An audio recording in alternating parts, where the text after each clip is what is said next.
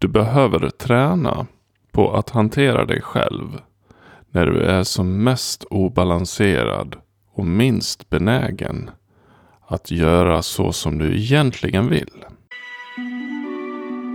Du lyssnar på Dan Forslund, podden för dig som söker metoder för att kunna leva ett mer produktivt och framgångsrikt liv med minskad stress, vantrivsel och pessimism. Jag är coach och författare inom produktivitet. Som sådan är jag rak, brutal och effektiv. Mina ideal är minimalistiska och stoiska. Låter det bra? Välkommen! Hej! När man pratar om personlig utveckling, vilket i sig är ett, egentligen ett problematiskt begrepp eftersom personlig utveckling är något som alla håller på med. Vi kan inte låta bli att utvecklas som personer. Men när man pratar om personlig utveckling så utgår man alltid från, eller alltid, men nästan alltid från en ideal situation. De här olika böckerna om personlig utveckling, alla de här tipsen, råden från alla gurus och sånt, det riktar sig till människor som inte har barn, som inte har en stressig vardag, som är typ tjugofem och singlar, som inte har en massa pussel att hålla på med och svårt att få livet att gå ihop. Det är också riktat till människor som inte har svåra kval och Och tjafsar med gamla ex som bråkar med dem och så vidare. Och jag anser att vi behöver konfronteras med oss själva när vi är som allra värst. Med allra värst menar jag att när vi har misslyckats med att tygla oss enligt det stoiska maneret. När vi har lågt blodsocker eller spik i foten. Eller kvinnor kan ju ha eh, humörpåverkan en gång i månaden så att säga. Fler gånger i månaden också för den delen. Eh, det finns en massa olika faktorer som gör att vi kan bli lite som monster. Och när vi är i det här monsterläget som jag skulle säga, säga att man kan kalla det. Det är då vi behöver se upp. För det är då vi kan agera på vissa sätt som vi senare kommer att ångra. Lösningen på detta är helt enkelt att vi behöver strategier för det här monsterjaget. Vi behöver träna på att hantera oss i situationer av icke-idealt beteende. I kroppen, i huvudet och så vidare. När, det, när katastroftanken redan är där, när vi är hungriga, när vi är trötta, när barnen har skrikit en hel dag, eh, när det här exet har tjafsat om eh, det som personen alltid tjafsade om under hela din relation och att nu har skiten träffat fläkten så att säga. Du har hamnat där och du har hamnat i ett läge när du fan inte är stolt över dig själv. När du kan häva ur dig vad som helst. När du kan kasta saker i väggen. När du skriker åt folk. När du är otrevlig åt någon stackars jultidningsförsäljare eller vad som helst. När du, när du kommer dit. Då behöver du också strategier. Det är inte det att loppet är kört. Att man tänker fuck. Nu har jag ju hamnat här så det är inget att göra. Nej, faktum är att du behöver lära känna dig själv där. Du behöver analysera. Hur beter jag mig när barnen har retat mig en hel dag? Hur beter jag mig när jag inte har fått mat? Hur beter jag mig när någon har tryckt på mina knappar och triggat mig en hel dag? Eller en hel vecka? Eller en hel månad? Och då behöver man vara ärlig mot sig själv. Man behöver självkännedom. Man behöver sätta sig in i utan att bli defensiv. Och faktiskt erkänna att ja, okej, okay, jag blir så här. Jag blir som ett litet barn när någon jävlas med mig tillräckligt mycket. Och impulskontrollen, den är ju körd liksom. Ratten är av och bortslängd sedan länge. Mina sämsta sidor som jag har identifierat, det är att jag kan bli så kallat entitled. Jag kan tycka så här att jag har ju gjort så mycket så att jag förtjänar att få någon sorts belöning. Jag har kämpat så hårt, eller jag har satsat så mycket, eller jag har gjort det mesta delen av jobbet men det är ingen som har gett mig något tillbaka. Lite sådär barnsligt är det ju. Men vi har ju alla ett barn i oss. Ett litet surt barn. Och barn kan vara sådär. Avundsjuka. De kan vara entitled då, som jag kallar det. Det finns en svensk översättning också. Men jag tycker entitled är bättre. Jag kan också känna förakt mot andra. När jag hamnar i mitt monsterläge. Jag kan analysera andra och tänka. Den här personen är ju korkad eller sämre än vad jag är. Också en del av det här med entitled. Jag kan, jag kan hämnas också faktiskt. Det var länge sedan nu, men förr om åren, om jag tyckte någon var lat eller någon gjorde någonting oombett som gick ut över mig, då kunde jag smyga in en liten hemlig bajsmacka som jag inte berättade om. Men bara känslan av att där fick den jäveln jag släppte ur luften ur cykeln. Obs, det har jag inte gjort.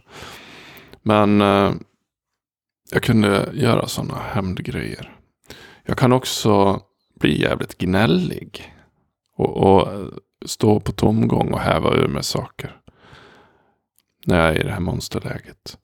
Och det viktigaste av allt är att jag katastroftänker. Jag har en tendens att tro att allt ska gå åt pipan. Att jag får en känsla av att allt går åt pipan. Och de här katastroftankarna är särskilt svårhanterade eftersom de kan hålla i sig över dagar. Jag kan få en nattsvart syn på någonting. Och sen går det en dag. Och sen när jag vaknar dagen efter så har jag fortfarande den nattsvarta synen.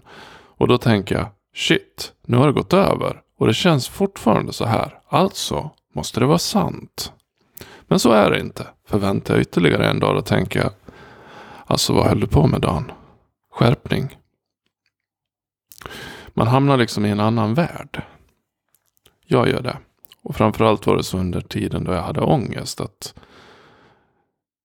ja, jag, när jag hamnade i ångestläget så då var det som att nu kommer jag aldrig härifrån igen. Nu känns det hopplöst. Jag vet att jag finns ingen väg ut. Och sen plötsligt en dag så var man ur. Och när man var ur så tänkte jag, yes, jag har slagit den här skiten för alltid nu. Jag kommer aldrig tillbaka. Men det var också fel. Hela tiden så pendlade man. Det kunde gå perioder, det kunde gå långa perioder. Ända tills man lärde sig att faktiskt hantera det. Och då var det just självkännedomen som var det allra viktigaste. Att lära sig hur funkar man. Och det var både kroppsligt och det var mentalt. Så självkännedom är den första viktigaste delen av det här. Hur du hanterar dig själv som ett monster.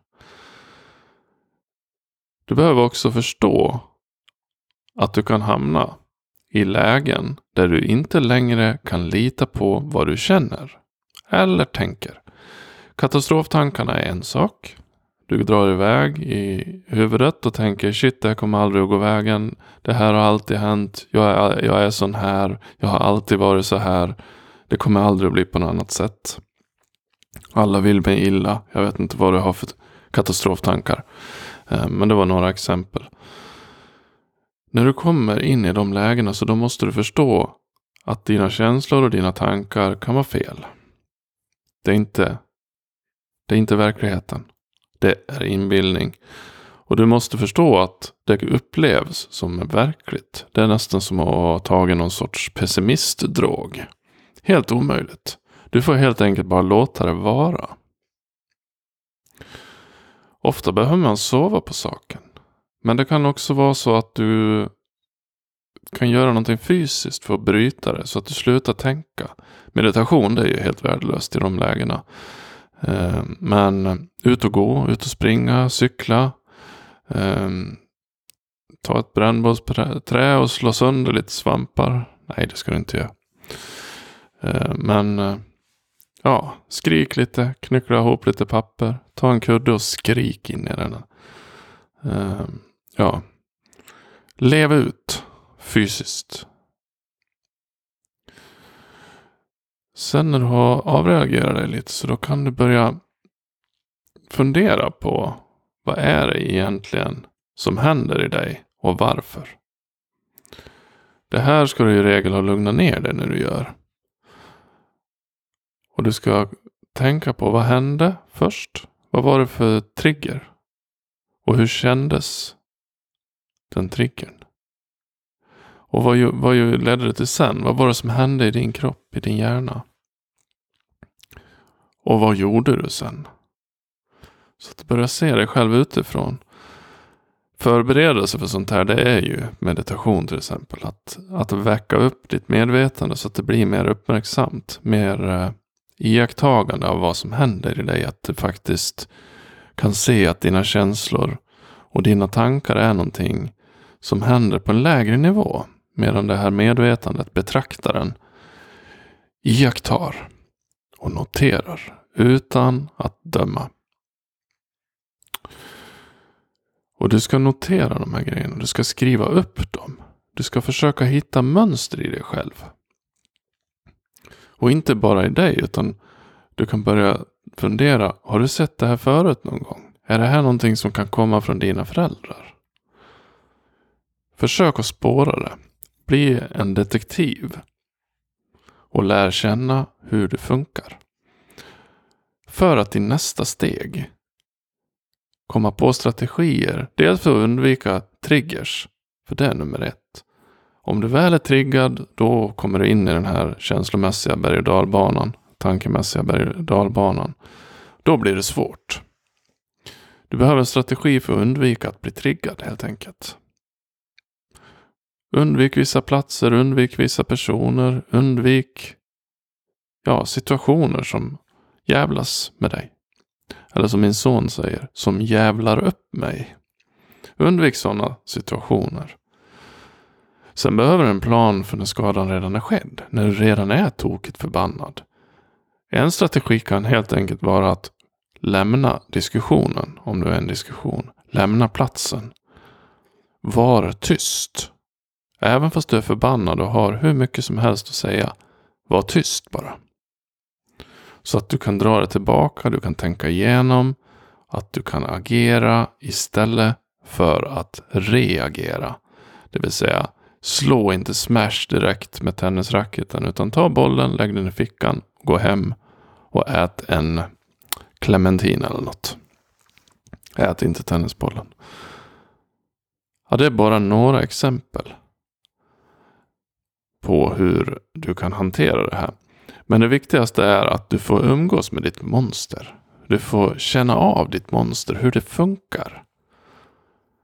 Och att du har strategier då för när skadan är skedd. Att du har en tendens att slänga ur dig elaka saker när du är förbannad. Och då kan den här tystnadsstrategin till exempel vara en räddare.